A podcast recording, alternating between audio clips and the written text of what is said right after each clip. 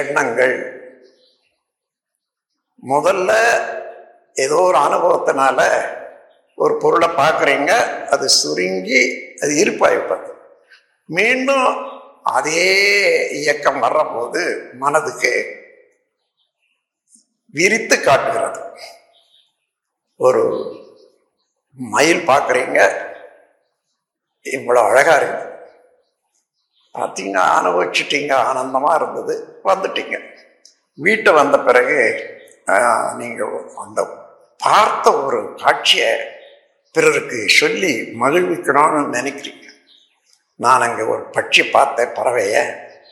அது இவ்வளோ அழகாக இருந்ததுன்னு சொல்கிறேன் அப்போது நீங்கள் பார்க்கறது என்ன? ஒரு அழகான மயில். நீங்க பார்த்த மயில் அது? கவனிச்சு பாருங்க.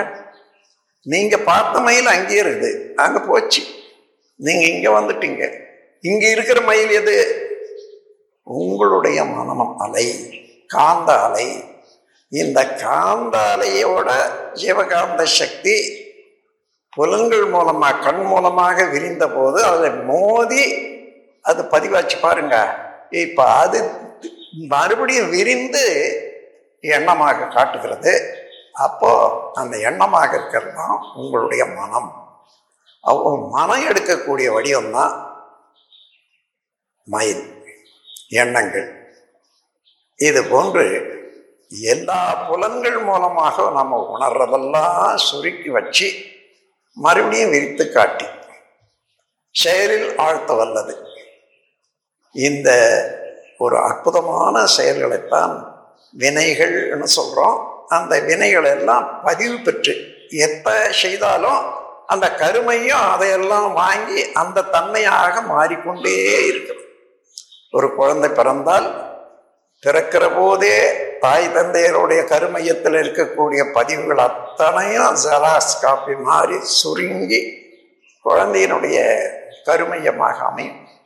கருமையம் இல்லைன்னா ஜீவன் இல்லை. அதில் இருந்து அந்த கருமையத்தில் என்னென்ன மாதிரி தன்மை இருக்கிறதா அது தகுந்தவாறு இந்த உடல் கட்டும். அந்த எங்கேருந்து வந்தது அந்த கருமையம்? தாய் தந்தை. அவர்களுடைய உடல் எப்படி இருக்கிறதோ அதே போல இந்த உடலை கட்டிக்கொள்ளும்.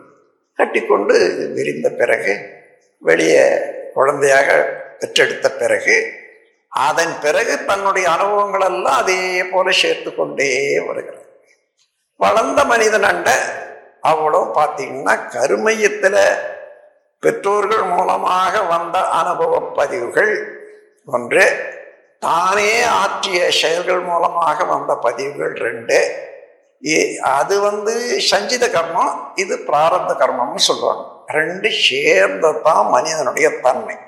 ஒரு குழந்தை உற்பத்தி ஆச்சுன்னா அந்த தன்மை எங்க எவ்வளவு இது வரைக்கும் இருக்கிறதோ அதே போல தான் வரும்.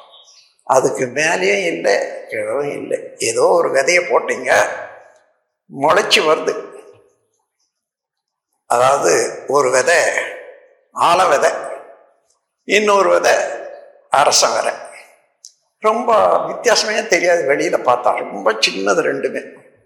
ஆனால் முளைச்சி வரும்போது பார்த்தீங்கன்னா அப்போது அதில் வரக்கூடிய கிளை இலை அதனுடைய சுவை மனம் எல்லாம் தாய் மரத்தில் எப்படி இருந்ததோ அதே போலையும் எந்தெந்த காலத்தில் அது முளைச்சிது எந்தெந்த காலத்தில் பூத்துதோ காய்ச்சதோ அதே போல அந்த செடிகளும் வர்றது பார்க்குறோம். அதே போல தான் மனித உடல் கூட என்று சொல்லி நல்ல குழந்தைகள் வேண்டும்.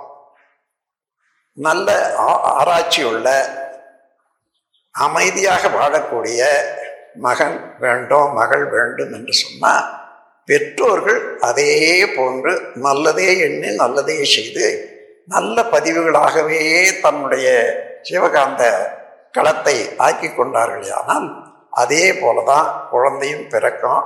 பிறந்த பிறகு இது எங்கேயோ இருந்து வந்தது சனியன்னு சொல்றதெல்லாம் இல்லாமல் இது தெய்வீக ஆற்றலால் வந்த ஒரு வரப்பிரசாதம் என்று சொல்லி தன்னை அதனால் நாம் அடையக்கூடிய மகிழ்ச்சியிலே அடைய வேண்டுமானால் பெற்றோர்கள் நல்ல முறையில் நடந்து கொண்டு இந்த இரையாற்றலையும் உணர்ந்து அதற்கு தக்கவாறு வாழ்ந்து கொண்டு வந்தால் அதே போல நல்ல குழந்தைகள் பிறக்கும்.